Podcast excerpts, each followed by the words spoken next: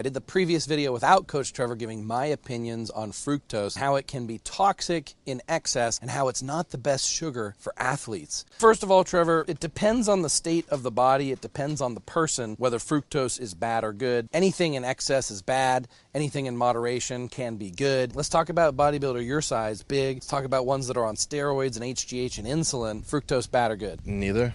it's it's it's a tool. Just like any nutrient you could give your body or any drug you can give your body. There's a reason to have fructose and a reason not to have fructose. The reason why there's 50% of people against or 50% of people that are for is because it's also 50-50 you could say the same argument for testosterone. And there's a reason why certain bodybuilders use a certain fruit a lot of a certain fruit when they're taking insulin and things like that because it has a tremendous benefit for them. But guess what? It's all fructose and then everything you said which was 100% factual gets thrown out the window. And we need to do a video on how to read studies and differentiate between these. Have ever been done on bodybuilders 240 plus pounds taking these things and putting their body in an environment from the gym and damaged tissue. A lot of the comments are contradicting each other and they're arguing, but they're both right because someone will say, I did a fruit diet and I gained fat, and someone else will say, I did a fruit diet and I lost fat. And it really depends on the state of that person's individual body. I think the biggest difference is insulin sensitivity or insensitivity if someone is type 2 diabetic or metabolically damaged, they're going to be better off with fructose because it's going to cause less of an insulin spike. Their body's hardwire for dealing with insulin and fast absorbed sugars is damaged. And so they have this secondary system they can resort to, which is the fructose sugars, if they're going to be a sugar based diet instead of a ketogenic diet, which is probably better for most type 2 diabetic. One thing I will say on that is this is what they're confusing. Fructose is a sugar. None of them are saying doing a fruit diet versus a sugar diet. It's going to be a sugar, so you you can't say I did a fruit diet, got fat, or I got did a fruit diet and lost weight. It's a sugar, and you're not comparing it with other sugars. If your body needs sugar, unless it's high fructose corn syrup, it really does not matter per se. Some things release more insulin, some things can pull a little more nutrients, but when you're coming down to that, the molecular level of these things, it really does not matter. Of course, it's going to be toxic because sugars have toxic properties to it, and it's a sugar. It's a monosaccharide. You combine it and make a disaccharide to make sucrose. You basically go have your LD fructose, which is just oxygens on one side and D makes it oxygens on another side. When you look at simple sugars, it's all almost the same thing. They all have different variations of things they're going to do when it comes to liver breaking it down, but in the end, it's going to be a sugar. Since most of our audience lifts weights or are athletic, let's deal with the ones that are doing anaerobic activities like lifting weights or sprints, things like that. Not so much endurance, because endurance athletes can actually benefit a lot more from fructose than anaerobic athletes like weightlifters. So we got a weightlifter. We're going to work out. We're told to take dextrose right after the workout because it has one of the best glycogen uptakes into the muscle. Fructose versus dextrose for anaerobic. There's different carbohydrates out when you start getting to things like waxy maize or really heavy molecular weight carbohydrates that do work a little different, that pull more nutrients in, absorb just as quick and don't bloat. So people do say they're better than dextrose. Let's say we're going to take insulin. It doesn't matter now. Carbohydrates is over here. We don't even care about carbohydrates. When we look at insulin, we look at its anabolic effect and what we can do with it with growth hormone. We only need the sugar to keep your blood sugar stable. That's it. So if insulin is present, who cares what sugar you have in your body? We want our blood sugar here. We don't care anymore because insulin is going to do everything we wanted it to do for anabolic purposes by having this sugar. So sugar gets thrown out the door now. Now we don't even care. People arguing over sugar, it's dumb because it doesn't matter what carbohydrates in your body. As long as your blood sugar is stable, insulin is what we wanted in the first place. Everyone did pineapple back then. There's a reason for it and they still do, but I liked it because it tasted better. I didn't want to drink dextrose powder because then it tastes as good as a Jamba Juice, which had a lot of fruit corn it. But I would a lot of times choose just the fruit itself and maybe a little juice because it tastes better. After the workout, your muscles are able to absorb much more glycogen than any other time, and so this is why you have this window after the workout. If you want to super compensate and overflow your muscles and fill them up like a sponge with glycogen, then dextrose is a great way to do that. It sounds like you're saying that filling the muscles with glycogen is not as important when you're on growth hormone and insulin, and we're doing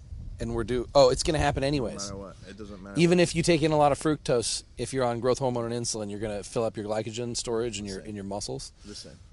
It- It's going to be the same as any other sugar. And I don't care what anybody says, it's going to happen every time. These people get so crazy about it. If you took exogenous insulin, it does not matter which carbohydrate you took, except fiber. You have those carbohydrates and in abundance, it's going to do its job. You're not going to beat your body. What do you think about the studies that say that between 30 and 50 grams of fructose per day is what you can metabolize by the liver before it starts becoming toxic to the liver or putting a strain on the liver as being too much for the liver to process? The physical demands on that 250 pound person in the gym that needed maybe 200 grams that day, uh, present in the study because it probably wasn't. And a normal person, it becomes toxic because they don't need that much. Normal people, are, this is what we do. Maybe you have a desk job, you're driving. How much sugar does your body need? None. It really doesn't need any at that point. Anything over that point, your body has no reason to, and it does become toxic. If you are burning hundreds of calories or thousands of calories worth of glucose, then your body has a tremendous necessity for more glucose. They say you only burn about 30 to 40 grams of carbs during a hard anaerobic session. And who's the person? Okay, so you think that you actually burn a lot more carbs than that in a workout? A hundred percent. I could lose a lot of weight and a lot of energy. You could think starting a leg workout the way I would look, not hydration, not sodium wise, but afterwards look like I was on a ketogenic diet. If you can have a thousand grams of carbohydrates a day and be losing a lot of weight, a lot of body fat, that's a little bit different, but at the same time, you can have people take in 200 grams of carbohydrates post workout, fill their glycogen stores out, still lose body fat, and still have room to fill out more glycogen stores. They weren't filled out completely. And this is 100% apparent if you've ever done the Dan Duchaine ketogenic diet. You don't eat a lot of fruit, but you do have a smoothie every once in a while. But you like fast carbs. You like candy and cereal. Obviously, the cereal has some sugar in it, which has sucrose, which is half fructose and half dextrose. Why don't you eat more fruit? I've had a Jamba Juice probably every day before I came here because that was about the only thing I could get down in my stomach. I do love fruit. It's just the fact that if you get it, you are forced to eat it relatively fast. There's fruit in the fridge, it's gone every time. So, wait, you're saying the main reason you don't eat a lot of fruit is because it takes too long to eat the fruit? No. You have to eat it fast in terms of if it wasn't all gone by the next day, it starts to spoil. Very expensive for fruit right now. Like the price matters. if I can have a steak versus some strawberries, I'm taking a steak.